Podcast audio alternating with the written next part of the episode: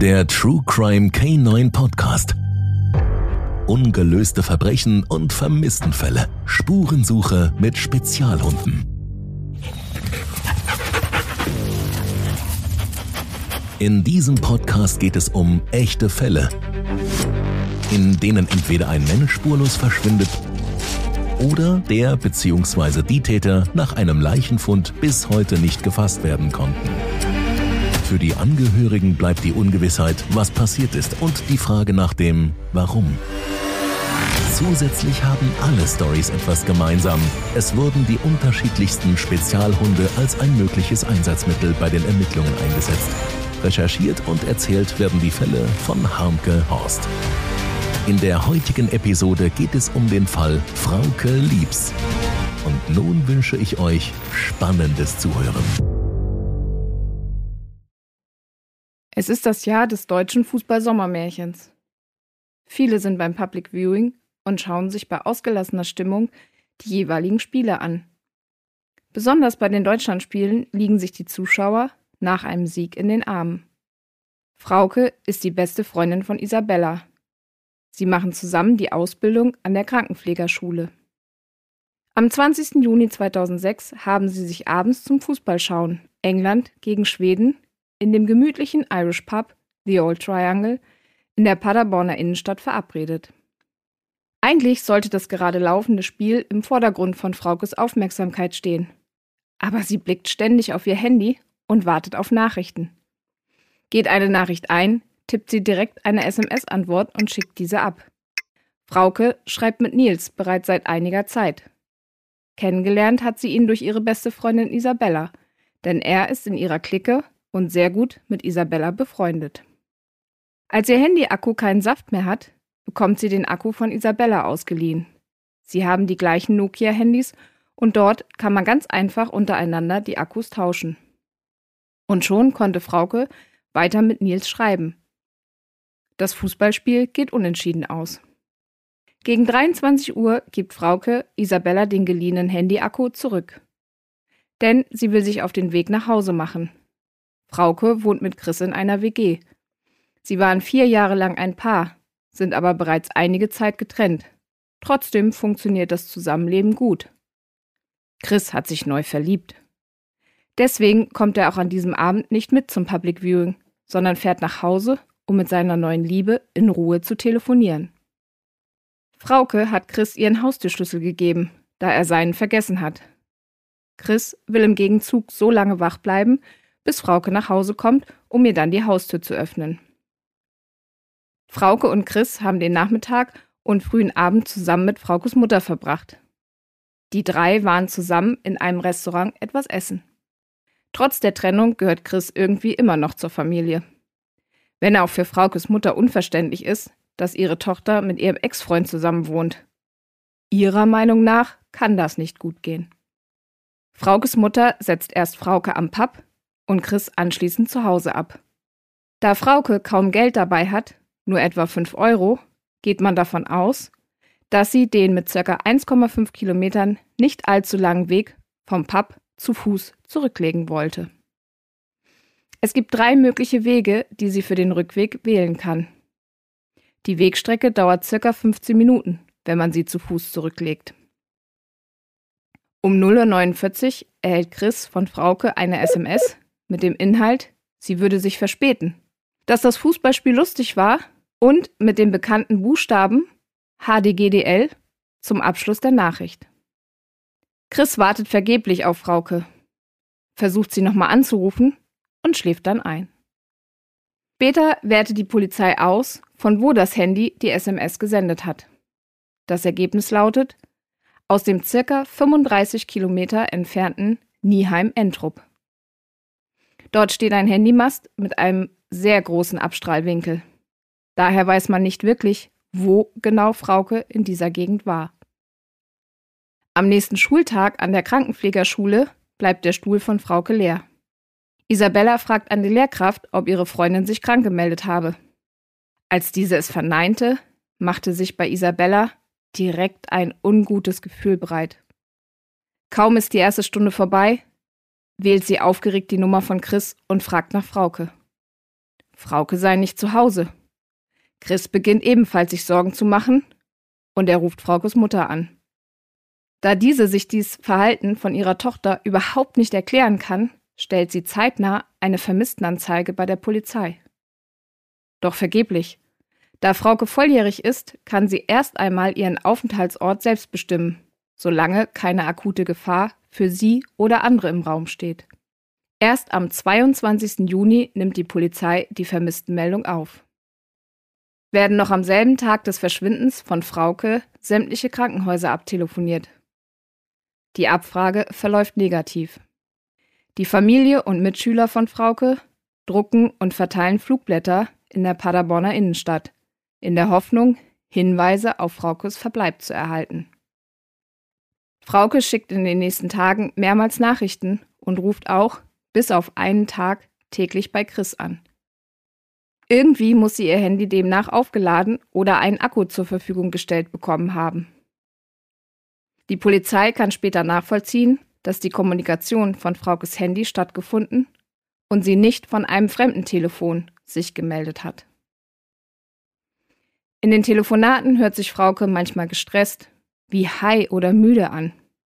Bricht sie mit Chris, nennt sie ihn Christos. Dies tat sie eigentlich nur, wenn die beiden Stress hatten. Die Anrufe finden bis auf ein Telefonat immer spät am Abend nach 22 Uhr statt und kommen vermutlich immer aus Gewerbegebieten. Die Polizei wird nun insofern tätig, dass sie eine Entführung von Frauke für möglich halten. Sie lokalisieren, von wo die Kommunikation ungefähr durch Frauke stattfindet. Sie wissen dadurch ebenfalls, wie lange die Anrufe dauern, schneiden aber die Gespräche nicht mit.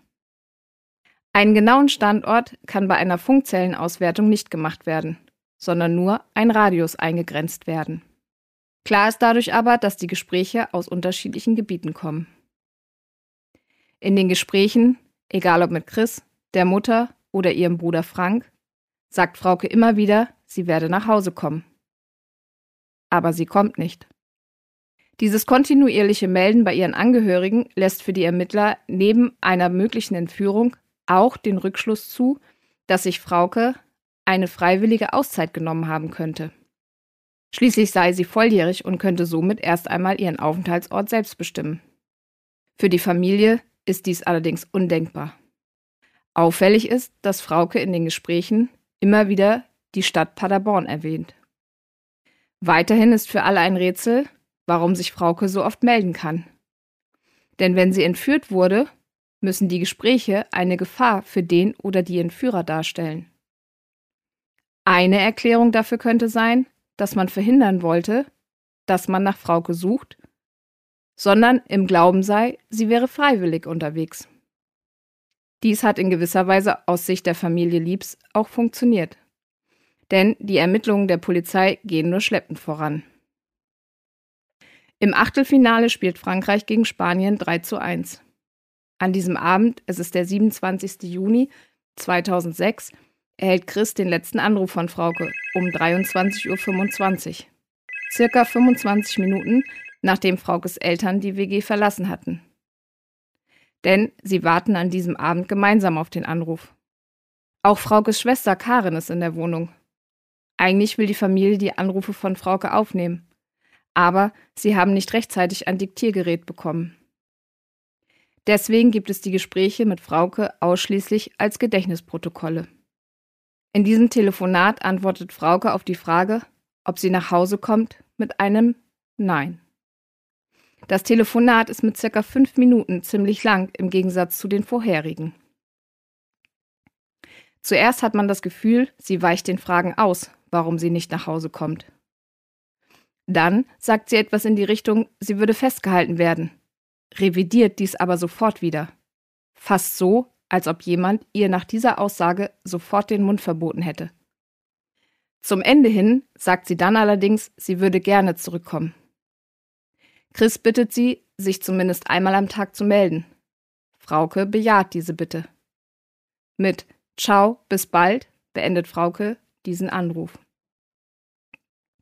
Es werden die letzten Worte gegenüber ihrer Familie und Chris sein. Denn Frauke meldet sich nie wieder. War sie in ihrem letzten Gespräch zu weit gegangen, fragen sich die Ermittler. Es herrscht Stille. Kein Lebenszeichen. Kein entscheidender Hinweis auf Fraukes Aufenthaltsort. Die Polizei ermittelt nur langsam.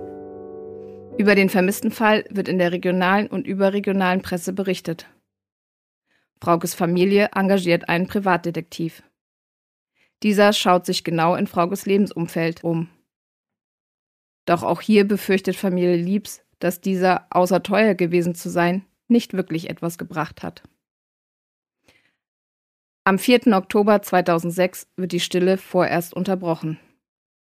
Es tritt das ein, was die Familie immer mehr befürchtet hat. Denn sie haben nie daran geglaubt, dass Frauke freiwillig ihr Umfeld verlassen hat, um irgendwo ein neues Leben anzufangen. Sondern es muss etwas passiert sein.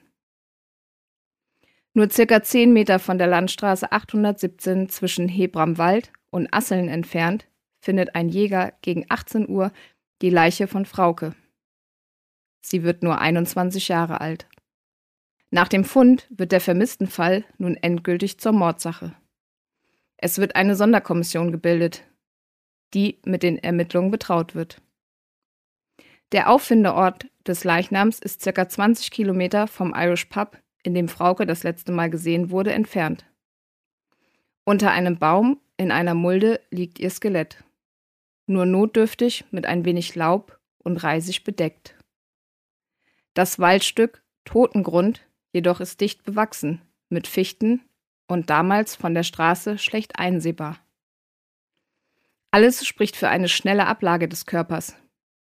Die aufgefundene Kleidung, eine blaue Jeans, ein rotes Oberteil und weiße Turnschuhe ist die vom Tag Fraukes Verschwinden und weist keine Gewalteinwirkung auf. Aufgrund der Temperaturen, der langen Liegezeit und durch Tierfraß ist die Verwesung der Leiche weit fortgeschritten. Zusätzlich finden die Beamten bei dem Leichnam in der Kleidung ein ca. 2 cm langes Schmuckkreuz mit einigen kleinen Glitzersteinchen. Keiner der Angehörigen von Frauke kennt dieses Kreuz. In der Sendung XY ungelöst wird unter anderem das Kreuz den Zuschauern gezeigt. Durch den Zustand des Körpers ist keine offensichtliche Todesursache zu erkennen. Deshalb setzen die Ermittler Sprengstoffspürhunde im Wald ein. Diese Art von Spezialhunden wird während ihrer Ausbildung darauf trainiert, neben der Anzeige von Sprengstoffen wie TNT und anderen Stoffen auch Waffen, Hülsen oder Schießpulver anzuzeigen. Da es sich um explosive Stoffe handeln kann, lernen die Hunde die gesuchten Stoffe passiv anzuzeigen. Dies bedeutet entweder, sich nicht mehr vom Fleck zu bewegen, man nennt dies Einfrieren, oder sich ins Platz abzulegen. Und nicht etwa mit Kratzen oder Bellen den Fund zu melden. Deswegen ist für diesen Job auch nicht jeder Hundetyp geeignet, sondern es muss ein eher ruhiger, aber dennoch ein Hund mit ausgeprägtem Beute- und Spieltrieb sein. Denn für den Hund ist die Suche nach dem Geruch, auf den er konditioniert wird, ein großes Spiel. Immer wenn er seinen Stoff findet, bekommt er zur Belohnung sein Lieblingsspielzeug, oftmals einen Gummiball mit Schnur dran oder eine Jutebeißwurst. Nach einer erfolgreichen Suche und der Anzeige erhält er sein Spielzeug und spielt und zergelt damit zusammen mit seinem Hundeführer. Dem Hund ist dann die erfolgreiche Suche am ganzen Körper anzusehen. Sie wedeln, der Körper vibriert manchmal richtig und ein freudiges und nicht aggressives Knurren kann hörbar sein. Die Ermittler wollen mit dem Einsatz von den Sprengstoffspürhunden in diesem konkreten Fall herausfinden, ob Schüsse vor Ort abgegeben wurden. Zum Beispiel durch das Auffinden von Munition. Oder der Anzeige durch die Hunde von Schießpulver oder Schmauchspuren. Die Spezialhunde sollen etwas sichtbar machen, was wir Menschen auf den ersten Blick nicht sehen können. Außerdem sind sie geruchstechnisch uns gegenüber um Welten überlegen und können so Spuren sichtbar machen, die uns sonst verborgen bleiben würden. Doch die Sprengstoffspürhunde können nichts finden. Ein Erdrosseln schließen die Ermittler ebenfalls aus, da ihr Zungenbein nicht verletzt ist. Wie Frauke ums Leben gekommen ist, lässt sich nicht so einfach feststellen. Denn es kann keine offensichtliche Gewalteinwirkung festgestellt werden. Die Ermittler vermuten einen Tod durch Ersticken. Es gibt zwar keine Spuren auf eine Vergewaltigung, aber ausschließen könnte man es auch nicht. Nach der langen Liegezeit können beispielsweise keine KO-Tropfen mehr nachgewiesen werden. Ebenso wenig finden die Rechtsmediziner Drogen in den Haaren oder in den Knochen von Frauke. Man geht davon aus, dass der Auffindeort nicht der Tatort ist. Ein genauer Todeszeitpunkt kann ebenfalls nicht mehr festgestellt werden. Vermutlich hat Frauke aber nicht mehr lange nach dem letzten Telefonat mit Chris und Karen gelebt. Bis heute fehlen die persönlichen Sachen von Frauke, die sie am Fußballabend bei sich hatte. Ihr Nokia 6230, eine schwarze Handytasche, ihre EC- und Gesundheitskarte und eine Fossiluhr mit blauem Display.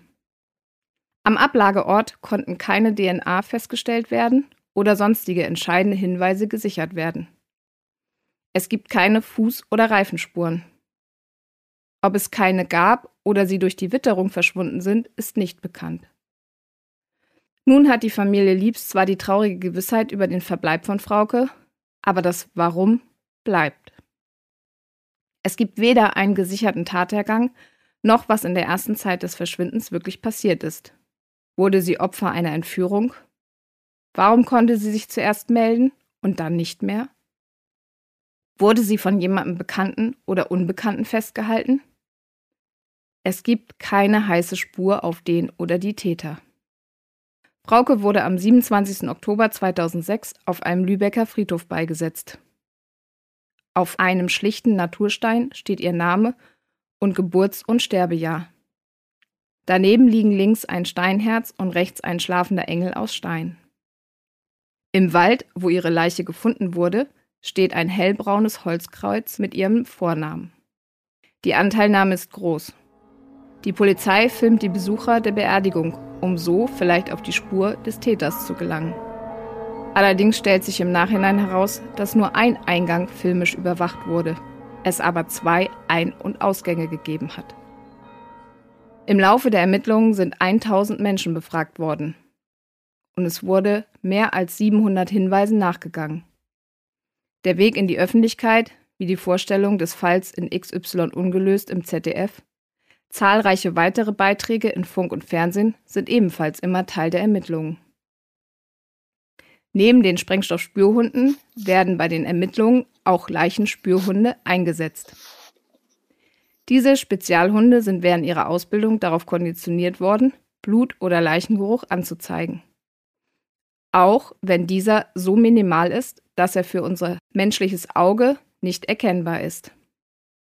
Also keine offensichtliche Flecken, zum Beispiel durch Leichenflüssigkeit, vorhanden sind. Noch olfaktorisch der Leichengeruch, der immer ähnlich als Ammoniakduft beschrieben wird, von der menschlichen Nase wahrnehmbar ist. Heißt, dass Leichenspürhunde zum Beispiel erschnüffeln können, ob in einem Fahrzeug ein Leichnam transportiert worden ist oder nicht. Können Sie diesen Geruch wittern, zeigen Sie dies durch Ihre Anzeige an. Je nach Ausbildung kann dies wie bei den Sprengstoffspürhunden ein sogenanntes Einfrieren, der Hund erstarrt und bewegt sich nicht mehr, bis er seine Bestätigung bekommt, oder ein Ablegen ins Platz ist ebenfalls eine oft gewählte Anzeigeform. Auf der Online-Seite des Westfalenblatt wird Fraukes Mutter im Artikel vom 8.7.2020 wie folgt zitiert. Daher macht die Mutter nun auf einen Ansatz aufmerksam, der bei den damaligen Ermittlungen der Polizei eine Rolle gespielt haben soll. Nach der Ermordung von Frauke schlugen Leichenspürhunde im Fahrzeug eines Windanlagenmonteurs an. Wer kennt den Verdächtigen, will Ingrid Liebs wissen. Zitat Ende. 2007 wird durch das Landeskriminalamt in Nordrhein-Westfalen eine operative Fallanalyse erstellt. Diese kommt zu dem Ergebnis, dass es sich vermutlich um einen ortskundigen Täter gehandelt hat. Ein Tatmotiv ist von den Analytikern nicht konkretisiert worden. Sie vermuten, dass die unterschiedlichen Standorte der Anrufe und Nachrichten rein der Ablenkung dienten. Da so viele Fragen offen sind, kommt es natürlich unweigerlich zu Spekulationen und Theorien. Diese sind mir bei meiner Recherche natürlich auch untergekommen. In den einschlägigen Foren zu ungelösten Fällen gibt es immens viele Beiträge zu Fraukes Verschwinden. Die Kommentaranzahlen sind meist vierstellig. Da der Fall bis heute nicht geklärt werden konnte, ist es weiterhin nicht möglich, die Theorien als richtig oder falsch zu bewerten. Deswegen habe ich mich dazu entschlossen, diese hier im Podcast nicht zu erwähnen. Denn sie betreffen in vielen Bereichen auch das nähere Umfeld, welches durch die lange Zeit der Ungewissheit sowieso schon stark belastet sein muss. In den Foren kommt auch oft die Frage auf, warum zum Beispiel keine Mentrailer eingesetzt wurden, um die letzte Spur von Frauke vom Pub zu rekonstruieren. Dies liegt vermutlich daran, dass 2006 bei der Polizei in NRW noch keine Mentrailer oder Personenspürhunde im Dienst waren. Und im Allgemeinen die Arbeit des Personenspürhundes zu dieser Zeit noch weitgehend unbekannt war. Zwischendurch wird auch ein Zusammenhang zum Fall Höxter durch die Polizei geprüft. Es kann aber kein nachweislicher Zusammenhang hergestellt werden. Wen der genaue Zeitablauf mit den jeweiligen Standorten zu den Anrufen und Handynachrichten von Frauke und Bilder von den weiterhin vermissten persönlichen Gegenständen und Frauke interessiert, der kann dies auf der offiziellen Webseite unter www.frauke-liebs.de einsehen. Außerdem sind dort auch alle Fragen notiert, die noch offen sind, die die Familie und Ermittler weiterhin interessieren. Es gibt eine Kontakt-E-Mail-Adresse, an die mögliche Hinweise, auch anonym, gesendet werden können. Dann war es in der Öffentlichkeit ziemlich ruhig um den Fall Frauke Liebs geworden. 2016 hatte die Mutter von Frauke sich dahingehend geäußert, nichts mehr zu unternehmen. Bis sie sich nun dazu entschieden hat, doch nochmal alle Kraft zusammenzunehmen und wie sie selbst sagt, einen letzten Versuch startet, das Rätsel um den Tod ihrer Tochter zu klären. Sie ist mittlerweile in Pension und erhält nochmal tatkräftige Unterstützung von verschiedenen Seiten. Und Mord verjährt nicht. Sollte man also einen oder mehrere Täter finden, könnten sie immer noch verurteilt werden. Wobei es der Mutter von Frauke in erster Linie um Antworten und nicht um Rache geht. Für sie steht das Warum und die Frage nach dem Was passiert ist weiterhin im Vordergrund. Erhält man die Antworten, macht es das Geschehene zwar nicht ungeschehen, aber vielleicht könnten die Angehörigen dann doch besser mit dem Wissen als mit der Ungewissheit leben. Unter anderem ist so die bereits genannte offizielle Webseite von Frauke Liebs neu entstanden. Sowie eine ausführliche Dokumentation mit dem Titel Der letzte Anruf im Fernsehen auf RTL Plus und eine Reportage von Stern Crime. Wer tötete Frauke Liebs? Mit all diesen Veröffentlichungen ist Frau Liebs auf der Suche nach Zeugen, Mitwissern oder dem oder den Tätern. Denn ohne neue Erkenntnisse im Fall Frauke Liebs wird da wohl weiterhin dieser große schwarze Fleck der Ungewissheit bleiben.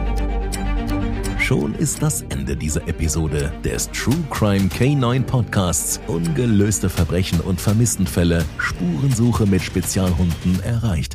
Für die Angehörigen ist der Fall jedoch weiterhin jeden Tag präsent. Deswegen eine Bitte.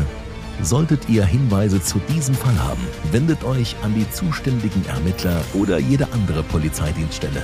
Vielen Dank. Genießt einen schönen Tag, Nachmittag oder Abend, wann immer ihr diese Story gehört habt. Passt gut auf euch auf und bis ganz bald zur nächsten Episode.